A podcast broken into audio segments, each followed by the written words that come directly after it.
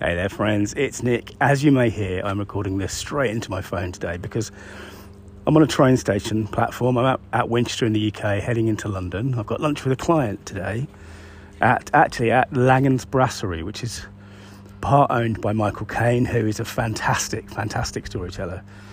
If you get the chance, read his autobiography, or even better, listen to him um, telling his autobiography. It's just full of fantastic, fantastic stories.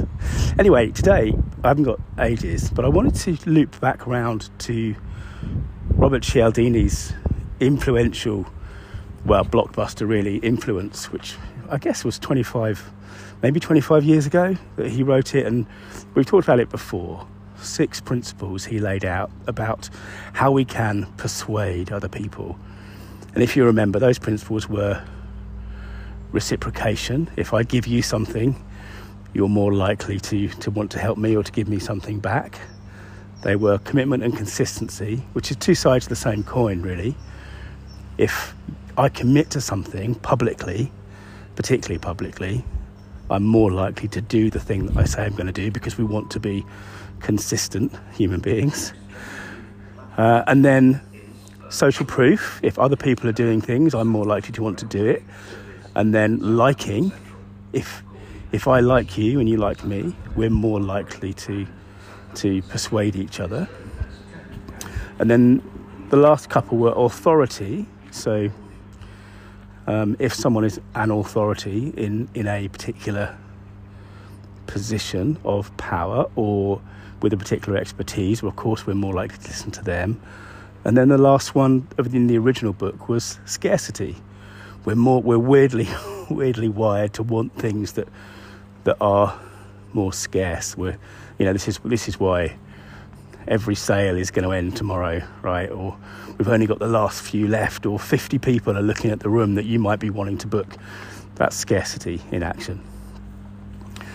Anyway, in 2021, last year, Cialdini released uh, an updated version of the book and he added a final principle, which really makes a lot of sense. And it's really what he, well, he was talking about it really in another book called um, Pre-Suasion. And it's, it's unity.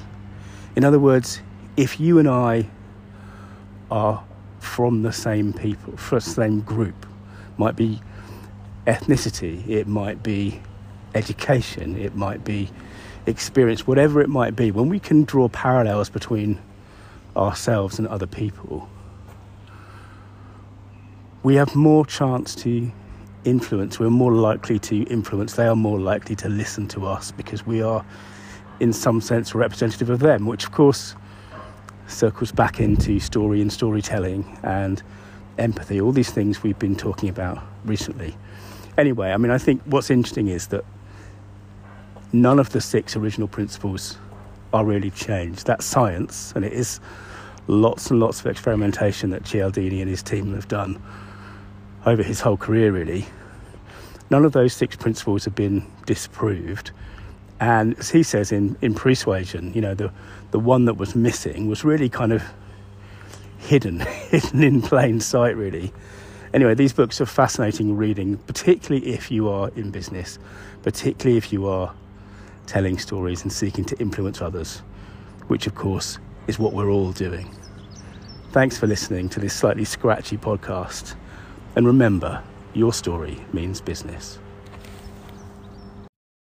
Hey, this is Nick. Thanks again for listening. To dig deeper, search for story.business.